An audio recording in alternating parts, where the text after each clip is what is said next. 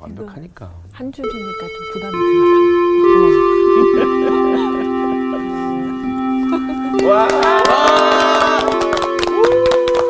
안녕하세요. 안녕하세요. 반갑습니다. 반갑습니다. 예, 어떻게 잘들 지내셨어요? 네. 네. 유독 한 사람만 표정이 좀 어둡네요. 그럴 수밖에요. 네. 누군가요? You? 어, 오늘 복습이죠? 네, 네, 복습입니다. 예, 표정 보면 딱 나와요. 자, 복습 한번 합시다. 어, 지난 시간에 이제 팔복 중에 제일 첫 번째 음. 심령이 가난한 자는 어, 복이 있나니 어, 천국이 그들의 것이며 음. 그거를 배웠거든요. 아 근데 그때 그 시절에 어, 어떤 그 사람들의 문화를 좀 봐야 되는데 음. 아, 혼합주의가 굉장히 판을 쳤어요. 그래서 네. 헬레니즘하고 유다즘하고 굉장히 혼동이 되면서 잘못된 복에 대한 개념이 들어가기 시작한 거죠. 그래서 예수님께서 새로운 복에 대한 어떤 개념과 네. 정의를 가르쳐 주기 위해서 이 팔복을 가르치고 네. 계신 겁니다. 그 중에 제일 첫 번째, 10년의 가난한 자에 대해서 나오는데, 아, 사실 뭐 좋은 말이다라고 생각할 수 있는데, 그때 그 시절 사람들이 들었을 땐 굉장히 쇼킹하고, 어. 굉장히 어리둥절할 만한 그런 아주 그냥 아주 파격적인 말이었어요. 왜냐하면, 아, 가난이라고 하면, 가난이라고 하면 그 사람들은 약간, 어? 복을 못 받은 사람들. 좀 죄인시 됐던 네네. 그렇게 사람들이 생각하는 그 시절이었기 때문에 어 가난한 사람이 복이 있다고 이 말을 듣는 순간 어리둥절할 수밖에 없었죠. 아 그러면서 그 목사님께서 그 어, 예수님의 제자 얘기를 좀 꺼내셨어요. 예수님 제자들이 어, 자기네들이 누가 더 크냐라는 논쟁을 할 때 어린아이를 데려다 놓고 어, 어린아이 같이 되지 않으면 천국에 네. 갈수 없다라는 그 말을 하시면서 그 어린아이처럼 순결하고 순수하고 이런 뜻이 아니라 사회적 최저의 약자가 바로 어린아이거든요. 이만큼 낮아지고, 낮아지고, 그리고 자기를 무가치하게 여기면서 예수님만이 살 길이다. 예수님이 나의 답이다. 이런 거를 고백하는 그런 자세, 그런 상태가 바로 심령이 가난한 자의 상태라고 얘기를 하셨습니다. 여기까지. 오. 야. 간만에 칭찬 드릴 어. 것 같아요. 그러니까요. 참 이 나이에 저렇게 귀엽게 말하기가 쉽지 않습니다. 예, 너무 잘했어요. 그 심령이 가난하다는 천국의 윤리와 가치에 대해서 뭐 더 이상 설명 필요 없이 네, 아주 정확하게 예, 설명을 잘하셨습니다. 아무 말씀 안 하시다. 그러니까 심령이 가난하다는 말은 물리적인 개념보다는 이 심령 말 그대로 심령의 하나님 앞에서의 상태. 그러면서 제가 어, 제자들의 그 질문과 예수님의 꺼내놓은 대답 아닌 대답을 통해서 예증을 하나 들었죠. 제자들은 저 예수님이 걸어가시는 예루살렘 길의 여정의 의미를 전혀 모르고 있어요. 그리고 천국에서는 누가 큽니까? 라는 전혀 맥락이 맞지 않는 질문을 하죠. 그러니까 이 사람들 인식 속에는 이미 자기들은 천국에 들어가 있어. 그렇죠? 예. 그래서 예수님이 거기에 대한 답변을 하신 것이 아니라 천국은 하면서 원론적인 얘기를 다시 꺼내죠. 네. 이런 어린아이와 같은 자가 들어간다. 두 가지로 표현을 해 설명을 하시죠. 거기서 어린이라는 것은 뭐 현대적 우리의 순수한 개념처럼 어, 맑고 의존적이고 순종적이고 이런 의미가 아니에요. 2000년 그 시대에 어린아이는 사회에서 어떤 존재였는가. 즉 무가치하고 네. 온전한 인격으로 취급받지 못하던 네. 거기 이처럼 자기를 낮추는 자라는 이 낮춘다라는 말은 험벌 겸손의 개념이 아니라 자기를 롤리 포지션 기억나시죠? 네. 자기를 낮은 위치에 자리매김할 수 네. 있는 심령의 태도를 얘기하는 거예요. 그것을 심령이 가난하다고 얘기하는 겁니다. 그런 자가 천국을 볼 것이다. 오늘 수업 마태복음 10강 유사품 애통을 조심하라. 오늘 우리 에, 두 번째 주제를 전체가 한번 같이 읽겠습니다. 한 절이니까 다 같이 한번 시작. 애통하는 자는 복이 있나니 그들이 위로를 받을 것이며 예, 한번 더 읽어볼까요? 시작.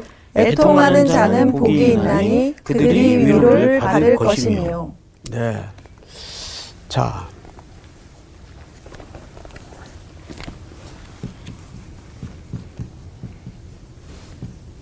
그래서 이 부분을 좀 정리하고 지나가야 될 것 같아요. 수희 학생. 네. 팔복이라 하면 네. 말 그대로 복이 몇 개? 여덟 가지. 여덟 가지. 예, 복이 여덟 가지라는 얘기죠. 네. 어, 그런데 팔복의 내용들을 보면 분명히 복이 여덟 가지인데 네.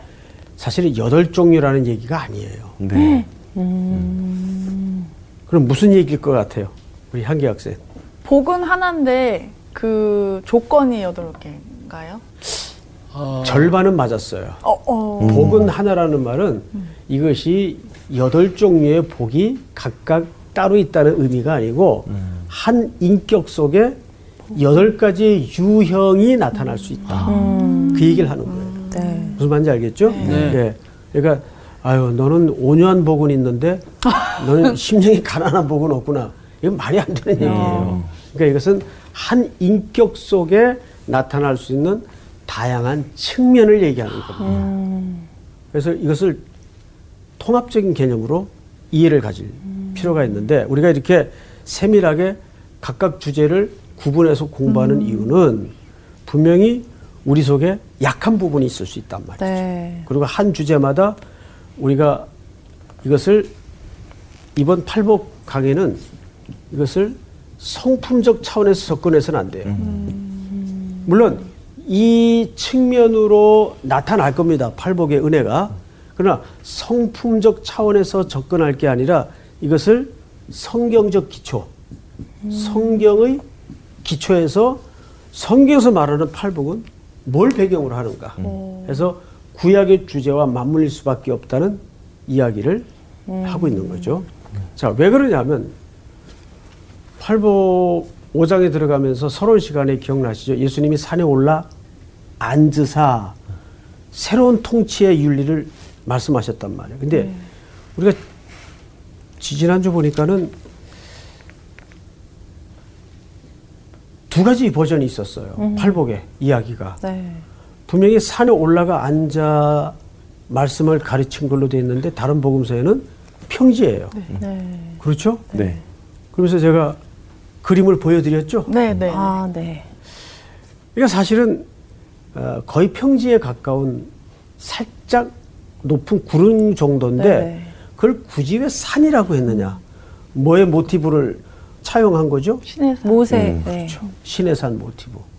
그러니까 구원받은 백성들이 홍해를 건너 광야에 나와서 신의 산에서 처음 하나님의 말씀을 받아요. 똑같은 모티브가 이 팔복의 말씀이에요.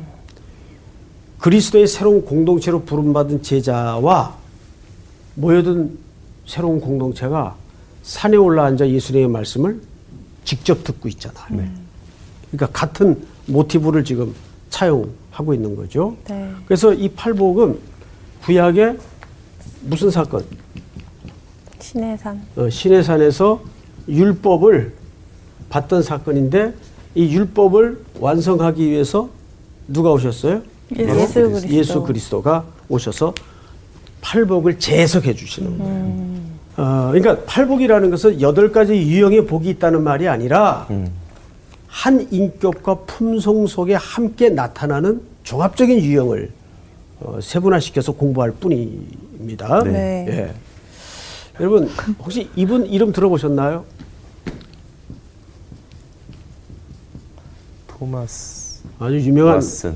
강해자인데 아, 아주 유명한 강해자입니다. 어, 이분이 그 이 팔복에 대해서 어, 이런 어, 설명을 했어요. 유사품 어, 애통에 조심하라. 아, 유사품 아, 애통. 주사품. 그 제목이 재밌죠? 예. 유사품. 또 이런 표현도 썼어요. 유사품 위조된 애통. 오. 아. 더 격하네요. 예, 애통에. 근데 정말 이런 애통이 있어요, 없어요? 있을 것 같습니다. 있을 것 같은 게 아니라 많죠. 네. 어, 그래서 지금 몇 가지 유사품, 애통에 대해서 소개를 할 테니까 자기에게 해당되는 왠지 듣기도 전에 다 해당될 것 같은데. 아이고 저런. 경험들이 있나 한번 어, 생각해 보시기 바랍니다. 네. 우선 다섯 가지만 설명을 드릴게요. 어, 자기 절망에 애통했던 기억나는 사람 성경에 있겠죠. 과연 누굴까요? 다윗? 한 명이에요? 여러 명 아니고? 그래도 제일 대표적인 인물이 있죠. 모세 아니 요? 요? 요? 사- 다윗 자기 아니야? 절망에 애통했다. 너무 많았는데. 다윗. 너? 도 있고. 근데 자꾸 기억나는 사람은 여러 명이 어, 있는데. 네 여러 명이잖아. 유명한 사람이 있어요. 삼손? 오 주여. 사울. 가론 유다. 아, 가론 유다. 그렇죠. 아. 그건 전형적인 어, 가론 유다의 자기 절 모습이에요. 근데 그 가론 유다의 에, 눈물은 성경에서 말하는 이 팔복에서 말하는 애통함 본질이 달라요. 음. 예, 자기 절망. 우리도 가끔 어, 형식적인 애통은 하는데 이런 애통에 빠질 때가 얼마나. 많아요. 음, 자기 절망에. 두 번째 유형이 있습니다. 두 번째 유형 위선의 눈물. 위선의 눈물. 손에 넣어. 네, 우리 향기 학생 한번 얘기해 봐요. 갑자기 하려니까 또 생각이 안 나. 학생 생각나는 인물 없어요? 구약이죠. 그렇죠. 그렇죠. 구약이죠. 구약. 까지 구약일 것 같아. 신약은 아닐 것 같아. 음, 사울. 그래 내가 아까 사울 얘기하려고 했다. 아. 왜냐하면 사울은 평생 누가 가슴에 응어리였습니다. 다윗. 다윗이죠. 네. 근데 사울의 행적을 잘 보세요. 죽이려고 그러고 나서 또 울죠. 맞아요. 네. 근데 잘못했다고. 네. 예? 이건 무슨 악어의 눈물도 아니고 이건 전형적인 위선의 눈물이에요. 그 일이 계속 맞아요. 반복됩니다. 죽을 때까지 그것을 끊지 못해요. 세 번째 유형. 억지스러운 눈물. 억지스러운. 눈물. 있어. 이것도 아주 유명한 최초의 인물이죠. 최초의 인물? 가 인. 가인이죠. 어. 네. 하나님이 형벌을 내니까 형벌이 너무 중합니다. 음, 말도 안 되는 억지를 부리죠. 네. 억지스러운 눈물. 물론 이 정답의 개념은 아니에요. 그러나 꼽아보면 이런 유형의 애통들이 있다 그 말이에요. 네, 네. 자, 한 두 가지만 더 하십시다. 외식의 애통이 있어요. 외식의 애통. 구약인가요? 신약인 외식하니까 신약인 것 같기도 한데. 뭐이 구약에도 있고 신약에도 있죠. 어? 음, 바리새인들입니다. 음. 아 예. 대표 주자들이네. 바리새. 그 쉬운 거를 네. 바리새인. 바리새인들입니다. 억지로 눈물을 흘리죠. 음. 예. 그다음에 마지막으로 헛된 애통. 어? 헛된 애통? 예. 헛된 이거는 애통은 뭘까? 어, 신약이나 구약에 상관없이 한번 예를 누가 하나 들어봐요. 헛된 애통이 있어요. 헛된 애통? 예를 들어서 예를 들어서 음. 집을 팔았는데 한 달 있다가 두 배가 올랐어. 음. 눈물이? 안 날까요? 눈물이 나죠. 눈물이 나죠. 네. 눈물이 나죠.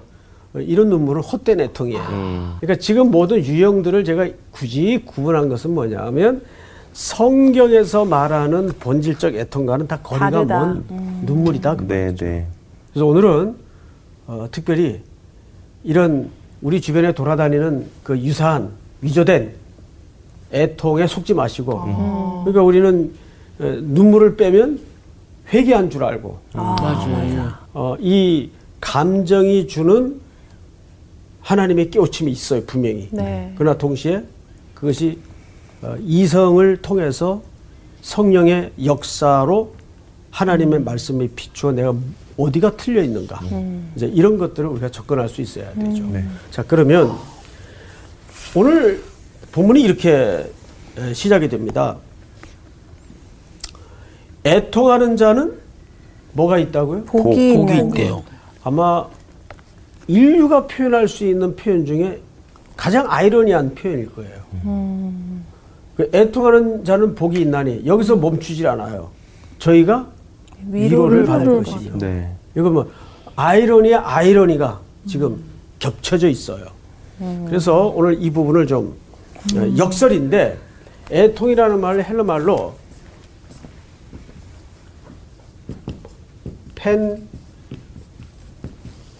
펜테스 펜테스. 펜테스라고 합니다. 애통이라는 말을 또 이 애통이라는 말이 그 다윗의 경우 어, 정말 애통하면 다윗을 네. 뺄 수가 없죠. 다윗은 얼마나 깊고 큰 애통 속에 있었는가 하면 침대가. 그렇죠. 네. 침상이 눈물에 뜰 정도로 네. 그러니까 아주 엄청난 문학적 표현이죠. 네. 예. 자, 그런데 문제는 어, 이런 얘기 들어보셨나요? 슬픔은 슬픔은 타자가 유통 기간을 정해주는 것이 아니다. 음, 그렇죠. 그렇죠, 여러분? 네. 네. 우리가 세월호 이제 사건이 난 지 지금 벌써 여러 해가 지났지 않습니까?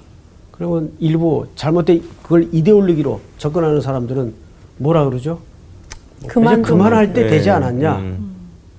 아, 이건 참 무서운 얘기입니다. 네. 남의 슬픔에 자기가 왜 유통기간을 정해요? 음. 그렇잖아요. 네. 이게 남의 슬픔에는 유통기간을 자기가 정하는 게 아니에요. 맞아요. 애도를 강요해서도 안 되지만 그렇잖아요. 네. 그 꽃봉오리 같은 아이들이 바다에 수장된 너무너무 우리 현대사의 큰 비극인데 그걸 왜 제3자가 이제 그만해라 뭐 지겹다는 등 이런 억지를 부리는 경우들이 가끔 있어요.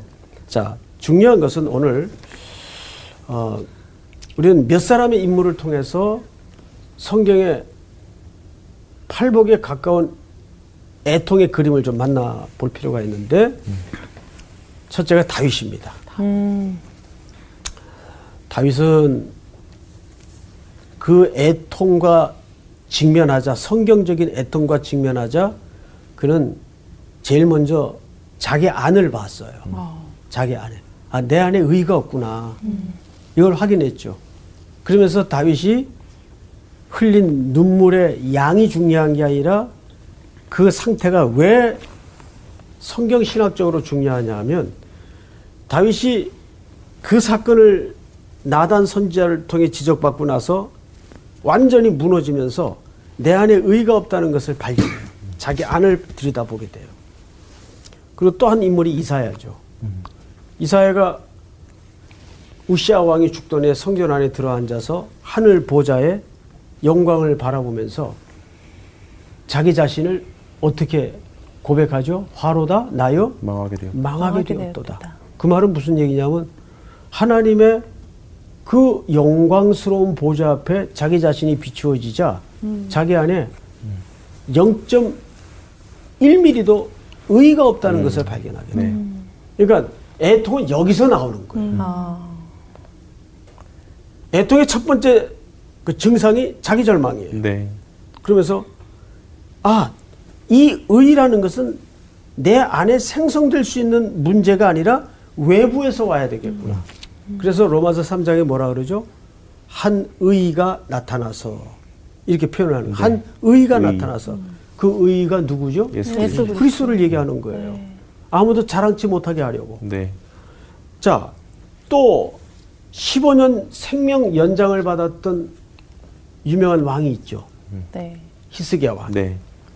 히스기야 왕이 어디를 향하여 앉았었죠? 그때 몸에 병이 걸리고 네. 벽을 향하여 앉아. 요 음. 그 말은 무슨 뜻이에요? 답이 없다는 얘기야 나한테. 이 중차대한 질병 앞에 인간이 손쓸 어떤 수단도 의미가 없었다는 얘기예요. 네. 그 이야기를 벽을 향하여 앉았어요. 우리는 가끔 그런 상황을 맞이하잖아요.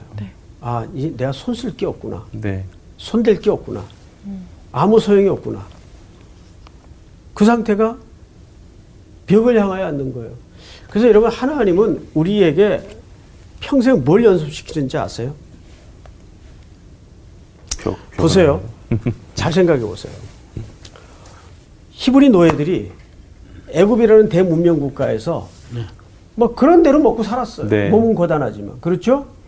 그리고 그 애굽의 관료 체제 아래 계급의 질서 속에서 고통스러웠지만 거기 먹을 것이 있었고 네. 거할 집이 있었고 쓸 게 있었어요. 그렇잖아요. 네.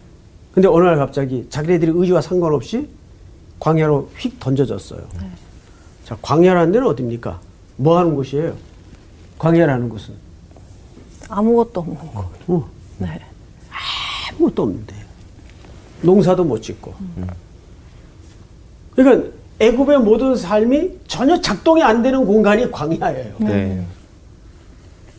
여러분 지금 우리가 만난 이 시대가 광야와 같은 세상이 돼버린 거예요. 네. 뭐할 수가 없어요 아무것도.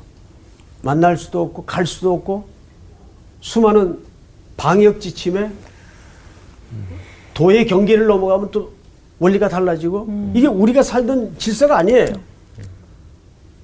정확히 뭐예요? 광야를 어느 날 갑자기 만난 거예요. 교회도 그렇고 일반인들도 그렇고. 그러니까 히브리 노예들이 어느 날 갑자기 광야에 던져졌는데 여기는 애굽의 시스템이 움직이질 않아. 아예 그런 시스템 자체가 없어요. 그럼 어떻게 해요? 그래서 하늘을 쳐다볼 수밖에 없잖아요. 네. 그래서 그들이 비명 지르고 울고 통곡하고 그러잖아요. 네. 어디서부터 통해 앞에서부터 밤새 울잖아요. 그 절망 앞에. 근데 저는 지금도 이런 팬데믹 상황을 통해서 우리가 산술적으로 계산할 수 없는 하나님의 어떤 숨겨진 길이 있다고 저는 믿어요. 왜요? 그렇게 홍해 앞에 절규할 때, 그 중에 누가 마른 땅을 그 바다 밑에 준비할 줄을 누가 알았어요? 네. 그러니까. 그러니까 우리는 너무 이 세상의 이치를 표피적으로만 바라보고 해석해서 단선적으로 이해해서는 안 돼요. 네. 이놈은 뭐가 있을 것이다. 기대가 있어요, 기대. 그래서 제자가 되는 길은 여러분, 첫째, 함께 거하는 연습. 음. 이게 요한복음 1장에 나오죠? 네. 선생님 어디에 머물고 계십니까? 제자가 물으니까 예수님이 뭐라 그러죠? 와서 보라. 그 그들이 가서 함께 머물기 시작해요. 그러니까 이게 왜 중요하냐면 요한복음 15장에서도 뭐라 그래요? 내 안에 거하라 그래요. 거하라. 너희가 내 안에. 거하라. 거한다는 것은 공간적인 개념도 있지만은 항상 삶의 중심이 그분과 함께, 버타는 연습을 해야 돼요. 네. 네. 그렇죠, 여러분? 네. 그리고 두 번째는 함께 거하고 나면 그걸로 끝인가요? 그분의 말씀을 들어야 돼요. 네. 듣다. 듣다. 듣다. 계속 듣잖아요. 그 시편에도 보면 뭐라 그래요? 이스라엘아 들으라. 쉔. 이사야서에도 이스라엘아 들으라. 그게 사실은 신명기 주제잖아요. 네. 예? 신명기라는 책의 주제가 이스라엘아 들으라. 들으라. 근데 항상 인간의 문제가 어디서 발생합니까? 안 들어. 안 듣는 데서 시작해요. 안 들어요. 근데 여기 듣는다는 말은 아래서 복종한다 그 뜻이거든요. 그러니까 단순히 리스닝 개념이 아니잖아요. 여기 듣다라는 말은 순종의 범위까지를 녹여낸 음. 아주 준엄한 강력한 명령이란 말이에요. 들어요. 그리고 세 번째가 뭘까요? 함께 거하다 그리고 듣다 세 번째가 뭘까요? 행하다. 계속 집중하는 거예요. 중. 집중. 어, 여러분 그 혹시 위근호라는 말 들어보셨어요? 위근호? 위그노. 처음 듣죠? 네. 처음 듣죠? 네. 네. 예. 이 위근호는 프랑스에서 생성된 표현입니다. 어. 프랑스는 카톨릭이 국교였기 때문에 프로테스탄트 개혁주의 기독교인으로 산다는 것은 어. 목숨을 건. 네. 그래서 많은 전쟁이 있었죠. 네. 사륙을 당하고. 음. 그래서 이 위그너라는 것은 프랑스의 개신교들을 총칭하는 표현이에요. 아, 그래서 위그노 하면은 프랑스의 모든 칼빈주의를 신봉하는 개신교도들을 얘기하는 거예요. 네. 그게 위그노예요. 그러니까 이 사람들은 오랜 세월 수백 년 동안 학살당하고 불이익당하고 엄청난 박해 속에서 지금까지 저 후손들이 프랑스의 개신교회를 붙들고 있는 겁니다. 네. 근데 저들이 쓴 그 위그노의 십자가라는 위그노의 십자가라는 자가. 기록에 보면 아, 오늘 팬데믹 상황을 지난 우리들에게 굉장히 중요한 도전의 글이 하나 있어요. 어, 복음의 본질을 붙들고 박해를 견뎌내고 하는 것은 얼마든지 할 수 있었다. 그런데 더 처절한 것은 그 세월의 무게를 이기는 것이 가장 힘들었다. 세월의 무게. 오래 지난. 그러니까 그것이 그냥 오늘 단번에 끝나버린 일 같으면은 네. 참 좋겠는데 코로나가 그냥 두 달이면 끝날 줄 알았어. 아, 그렇죠. 우리 모두가 정말요. 그렇죠. 네. 근데 계절이 바뀌고 해가 넘어가도 끝날 기미가 안 보일 때 얼마나 지금 온 인류가 폭발 직전에 예, 좌절해 있을까요? 예. 그러니까 위군어, 위군어들이 그런 얘기를 해요. 이 사람들은 딱 하나 예배에 목숨을 걸어요. 근데 그 여기에서 이제 무슨 표현은 저항이라는 단어가 등장을 해요. 이 저항이 프랑스 말로 레지스탕스죠. 예. 이 저항이라는 말이 이 사람들로부터 시작이 된 표현이에요. 이 저항 운동. 이 사람들은 예배 하나를 지키기 위해서 목숨을 바치고 목숨을 불사했어요. 근데 그걸 다 견뎠는데 더 힘들었던 것은 그 세월의 무게를 견뎌내는 게 가장 힘들었다. 아, 진짜. 그렇죠. 그런 얘기를 해요. 그 이 사람들이 만들어 놓은 열 가지 계명이 있어요.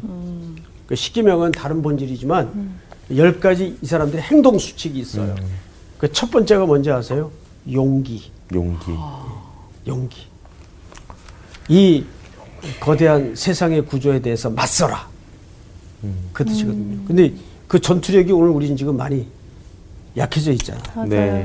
네, 그걸 좀 회복해야 됩니다. 네. 자, 그러면 이제 우리가 어, 이 애통이라는 이제 성경적 근거를 좀 찾아보겠습니다. 이사야서 61장을 좀 누가 열어보세요. 이사야서 61장. 61장이요. 네네. 네. 1절서부터 한번 읽어볼까요? 네, 제가 읽겠습니다. 주 여호와의 영이 내게 내리셨으니 이는 여호와께서 내게 기름을 부으사 가난한 자에게 아름다운 소식을 전하게 하려 하심이라. 나를 보내사 마음이 상한 자를 고치며 포로된 자에게 자유를 갇힌 자에게 노임을 선포하며 여호와의 은혜의 해와 우리 하나님의 보복의 날을 선포하여 모든 슬픈 자들을 위로하되 무릇 시온에서 슬퍼하는 자에게 화관을 주어 그 죄를 대신하여 기쁨의 기름으로 그 슬픔을 대신하며 찬송의 옷으로 그 근심을 대신하시고 그들의 의의 나무 곧 여호와께서 심으신 그 영광을 나타낼 자라 일컬음을 받게 하려 하심이라. 네.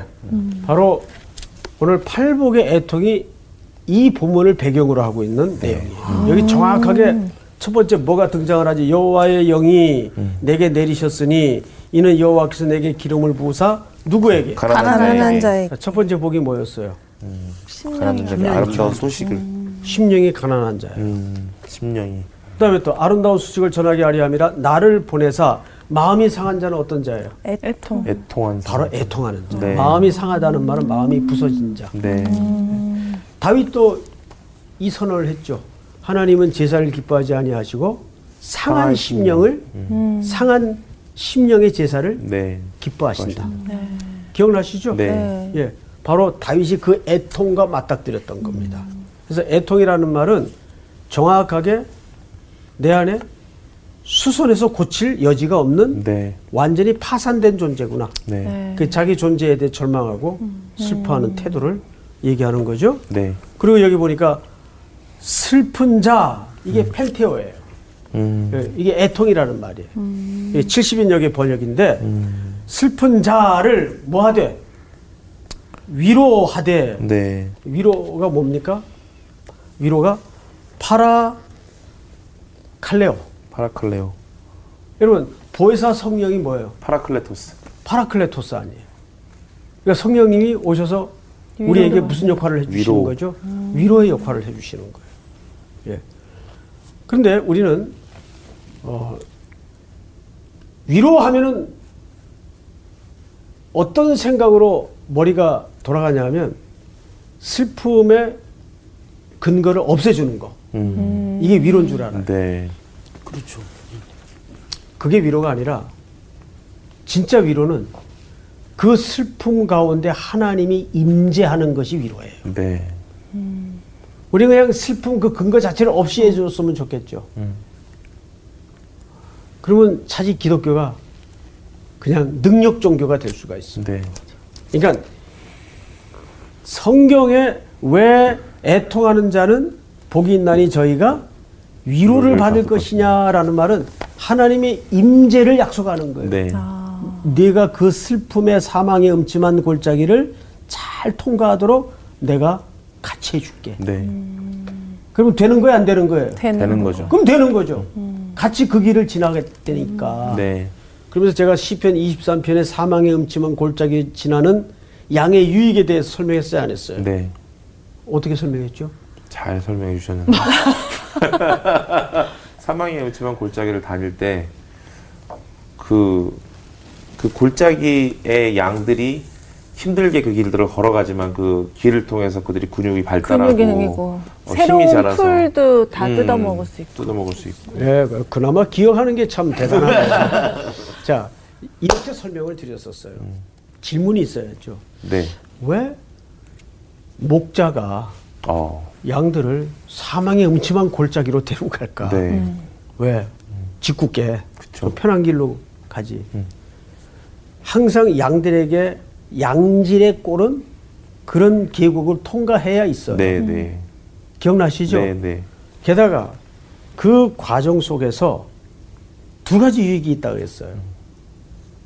첫째는 가장 목자와 밀착되어 밀착. 있는 시기가 거길 지날 네, 때입니다. 네, 네. 여러분들도 잘 생각해 보세요.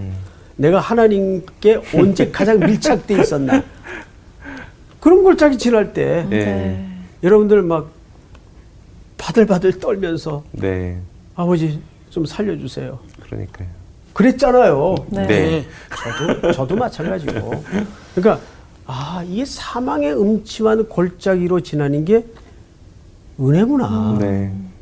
그때야말로 양떼들이 목자에게 무서워서 네. 가장 밀착되어 있는 시기를 경험하는 거예요. 네. 또 하나 유익이 뭐라고요? 방금 말씀하신 것처럼 그러면서 영적인 근육이 네. 네. 양떼들에게 생성되는 겁니다. 음. 이게 복이잖아요. 네. 네. 그렇죠. 그러니까 하나님이 왜 우리의 그 애통의 근거들을 치워버리지 않느냐? 그러면 좋겠지. 그러면 이 험난한 세상에서 아무 소용이 없게 맞아요. 돼요. 네. 살아갈 수가 살아갈 수가 없게 맞아요. 돼요. 음, 또 나타나거든요. 맞아, 그럼- 맞아. 그럼 그때마다 그래서 우리 같으면 아이 그냥 이, 런 건수 그냥 만들어 주지 마시지. 근데 뭐 임재하시나. 근데 그게 진짜 복인 걸 잘 모르죠. 예. 그게 애통의 복입니다. 네. 네. 자, 성경 한 군데만 더 에스더 에스더. 4장.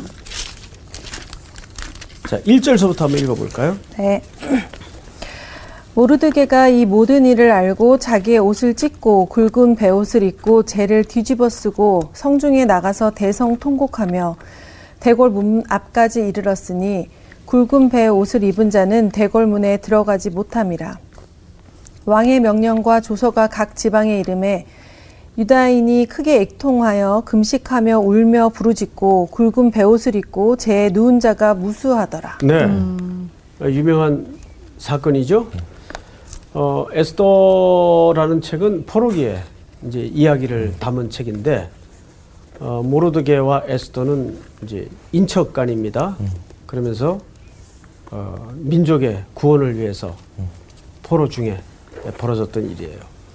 그러니까 우리가 개인적인 애통도 있지만 사실 우리의 애통은 민족과 공동체적인 애통도 있어야 됩니까? 없어야 됩니까? 있어야 합니다. 있어야죠. 당연히 있어야 됩니다.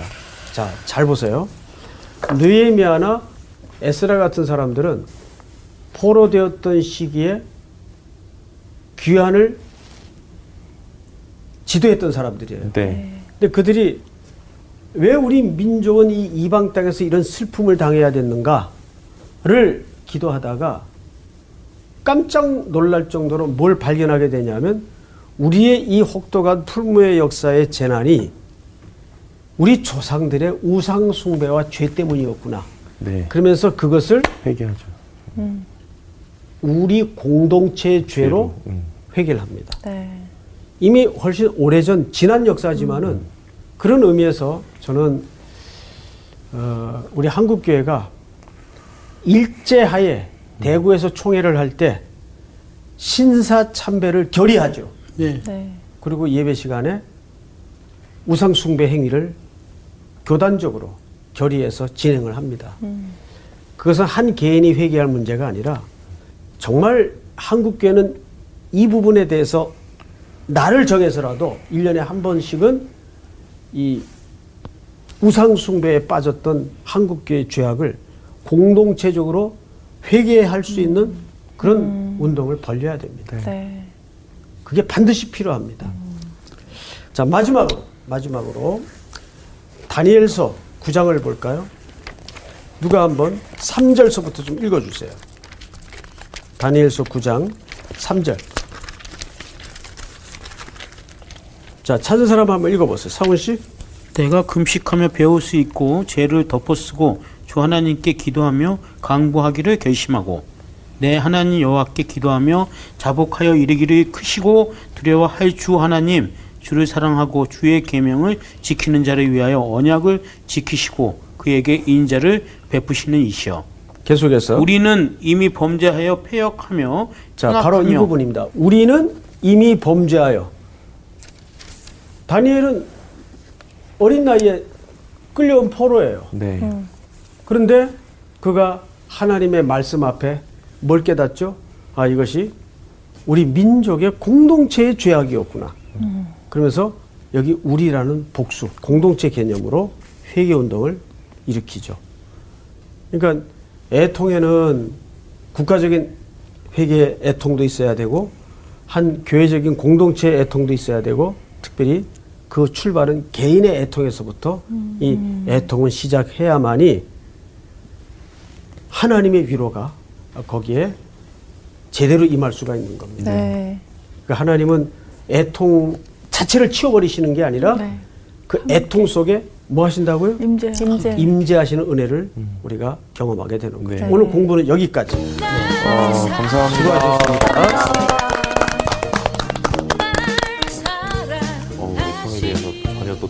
개념이 그러니까. 좋았어요. 진짜 나는 단순하게 되게 그냥 뭐 잘못했을 때 정말 그러니까. 다 털어놓고 그냥 어. 회개에 대한 것만 생각했는데 그게 아닌 게 주로 이 본문이 그렇게 많이 쓰이잖아요.